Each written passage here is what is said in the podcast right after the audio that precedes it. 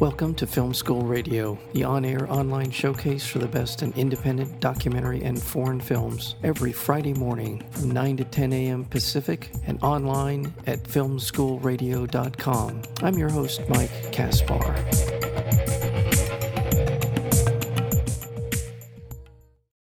Director Antoneta Alamat Kusijanović's latest film, Murina, is set on a remote island off Croatia's Adriatic coast. 17 year old Julia spends her days diving for eel with her domineering father, Ante, and watching other teens party on a nearby yacht. Julia bristles at Ante's heavy handed cruelty and resents her mother Nella's passivity. She longs for independence, but is unsure how to achieve it.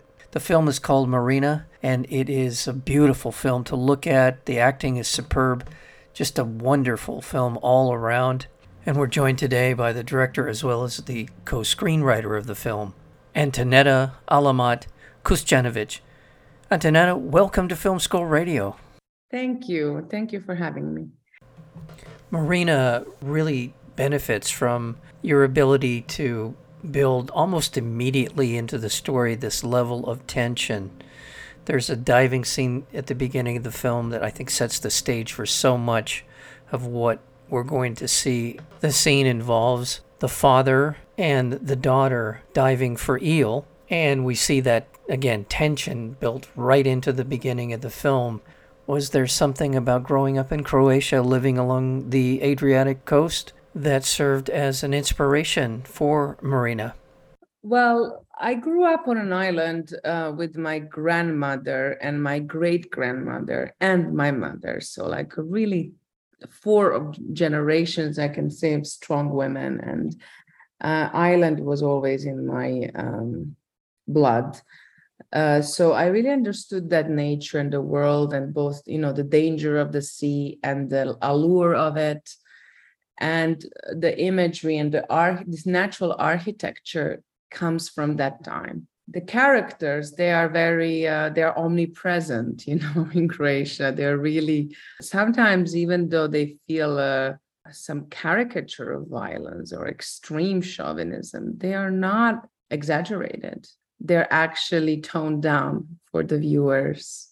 Okay well when you say that okay I, I, believe you're speaking mostly of ante in terms of his domineering presence and the way that he interacts with his wife and his daughter is there something in, in the history of Croatia or, or, in this area that, or what, what is it that makes it that way?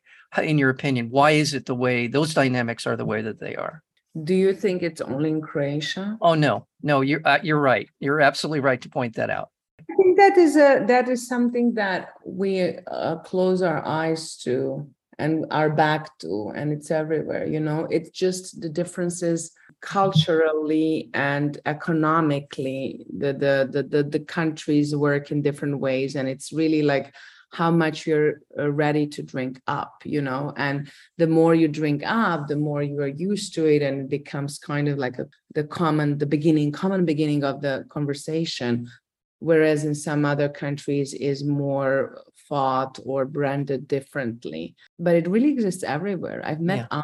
all around the world as well in us you know? I lived in different parts of us i've met such characters. Uh, maybe i've i can detect them more easily in my own country but this chauvinism behind the closed doors within a family is somehow more accepted because that's traditional hierarchy of a family. That's the the old idea.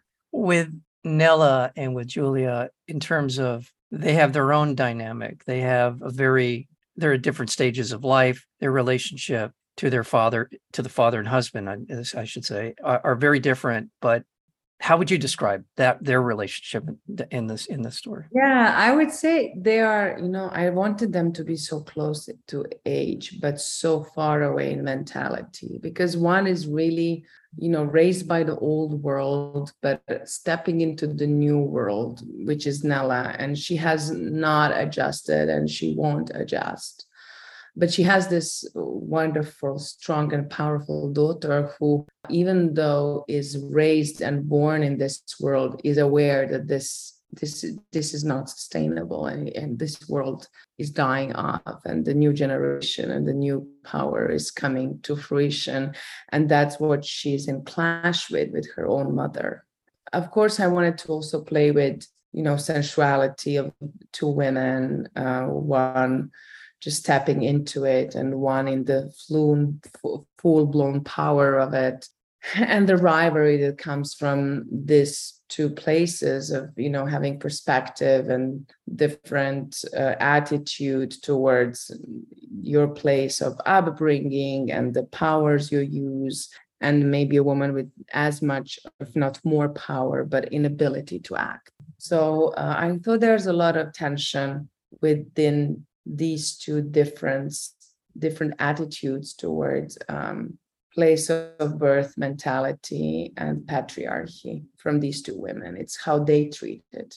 That's that's um that power that you're describing that julia possesses it's it's a fast it's fascinating in the way it, in relation to the story of the way it plays out but it's also when you've been around a little while and you realize how much power that is that the sort of budding sexuality of of a young woman how as you said how little is understood by the young woman as to where how to manifest itself how it's going to manifest itself in her life and in her relationships.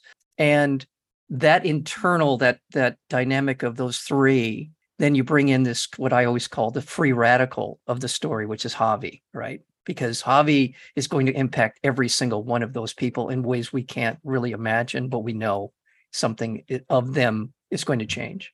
Is that a fair way to to put that? Yeah, I, I think he's definitely a catalyst to this very tense life they have. He enlarges the problems, he enlarges the tension just by mere presence. He does not have to do anything.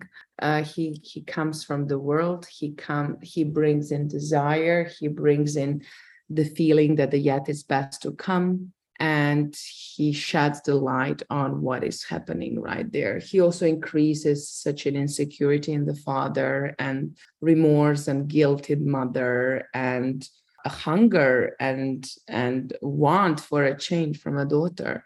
It could not have been anyone, but it could have been many different ha- types of Javis, but it had to be somebody with that power unbound by earthly problems that comes in and can play God, I think. And the fact that he has a connection to their family in ways yes. that are revealed over the course of the film, right? Yes, the connection just makes the, the the analysis of their own lives more painful because at one point Javi was more closer and maybe more equal and they could have taken the different routes and they didn't so it's really about you know remorse of the time lost and yeah. life spent wrongly and growing into your own bitterness that as a child you don't have yet because you haven't made those choices you have resilience and hope and that's what Julia wants to protect I remind our listeners that we are talking about the film Murina, and we're talking with the director and co-writer of the film, Antoneta Alamat Kusijanović. From the beginning of the film, from the opening scene in the film, uh, the water is about liberation, sustenance, life, but also tension. And almost, in fact, I think in every scene in which there is they're going underwater for a dive for whatever reason, along with it accompanies this beauty and I'm speaking especially about the the diving scene. What a spectacularly shot film! I want to talk a little bit about that cinematography in it, but also along with it comes tension. And throughout the film, in very subtle ways, you f- I feel like you really ratcheted up the level of tension. The stakes became higher and higher as the film went along. Intentional, I'm sure it was, but I, I, of course, I think that it, you know, it's it's it's the film that is not moved by plot. It's moved by character and these characters are a little bit like you know they are burning on the sun all of the the dirt and desire and remorse comes to the skin as you know it it almost is evaporates to the surface but as the place is getting hotter. That creates you know this this impulsive reactions over the small things that escalate and actually bring out of them the bigger and greater conflicts that existed over the decades. And then uh, also their unaware rivalries their unaware desires and that creates the plot. It's it's action and reaction that it's really based on emotion. And uh, for me it was important to make audience alert of that not only by people's dynamics and their psychology but also as if it's nature in tuned with those micro dynamics as well there are a couple of elements in the film sort of uh, from the film point of, point of view film production point of view which is the cinematography of Hélène Louvart. I know you, you worked a lot with her in terms of trying to essentially find the the find the look you were going for, but what did that bring to the project?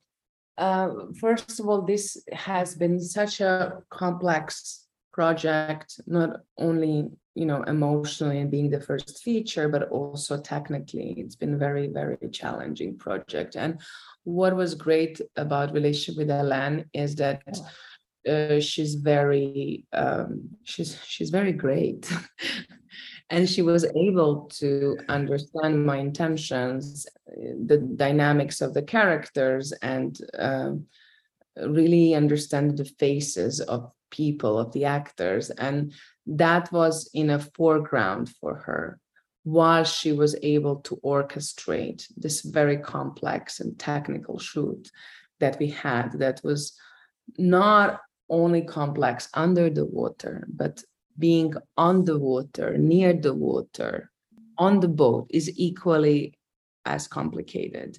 And uh, Ellen is great in making very complicated things simple so they can come through emotionally. It's beautiful. And then also another element that I, I found interesting was beyond the natural sound, there's very little in the film beyond. There's a little bit of music. There isn't a whole lot more in terms of uh, this the additional sound of the film. That's my impression. Thinking back on the film was, am I right? Is that? I, I think you're right. What you're saying about natural sound, you mean the the sound that are edited in the film are they come from nature, but they are yeah. not recorded on set. Of course, right. that we had to recreate everything in post production because shooting by the water, by the beach, oh, yeah. out microphones because everybody's in the bathing suit all the time. It's just impossible to record sound. So there was a very heavy lifting in post production of the sound. Uh, regarding music, yes, you're absolutely right. Um, I was interested in creating this other universe music was not there to underline the emotions, but it was to create the space. I think that's what Evgueni and Sacha Galperine did so beautifully.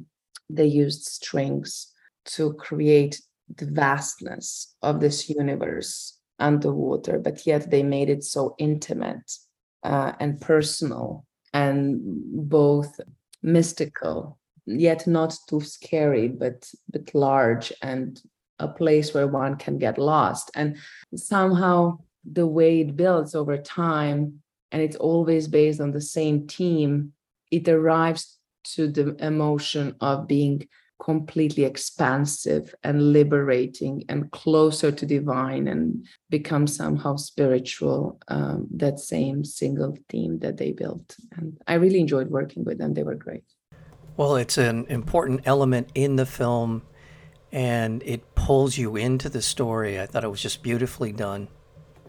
Another critically important element in the film has to do with the cast, and this cast is superb from top to bottom. Let's start with uh, Gracija Filipović, who plays Julia. Danica Čurčić plays Nella, who is Julia's mother, and, and the wife of Ante, who's played by Leon Lučev and the cast is round out by Cliff Curtis, who plays Javier, the old friend of Ante and potential business partner who really is the, as we discussed earlier, the disruptive force in this story, who forces all of these characters to essentially reconsider what their lives are and where they're heading. Terrific cast. Let's talk a little bit about them. Gracija and I collaborated many years ago. First time she was nine, it was a very small student collaboration. And then we did our first uh, serious short film when she was 13. And uh, uh, during shooting of that film, it's called Into the Blue, um, I realized that I really want to write a feature film for her before she becomes an adult. And there, there's it's it's a very interesting uh, working with non-actors because I have a feeling like the moment they step into adulthood, they forget how to use that tool. Not everyone, but this was my fear with Gracija, which I think that it's not the case. I think she's going to grow her tool. I've seen it with another other actors, uh, child actors I worked with. Uh, they just become so self-conscious, and um, I really wanted to write Murina as soon as possible and shoot it with Gracija. She was so stunning to look at, like really I could have watched her for hours. I know that everybody says that for their actors, but there is something about it that people that you you can watch them on screen while they are just being there. Somehow like an animal. You can watch a dog being real or a cat being real or a leopard, you know, it's like that. And I wanted to capture that. Uh, so I wrote Murina for her and then I've decided to cast all the other actors around her. So I started with the father and then the mother, and then we found Javier. One of the most impressive things for me in watching Gracija in Murina was that for the good 10 minutes, the beginning of the film, I don't think she says a word. And yet I felt like she was able to establish a lot about her character I was interested in, you know, telling the story without speaking of it. And I felt that it was true to her character. It wasn't forced, this decision that she doesn't speak. It's just there's no space for her. You know, she's really just like staying afloat. My congratulations to you. Congratulations on uh, the uh, executive producer, Martin Scorsese, coming aboard. Uh, congrats on that, as well as all of the acclaim that the film has received. Well deserved. I look forward to future conversations with you on your work, and I really appreciate you spending the time with us here on Film School Radio. have to. Thank you so much. Thank you, Mike.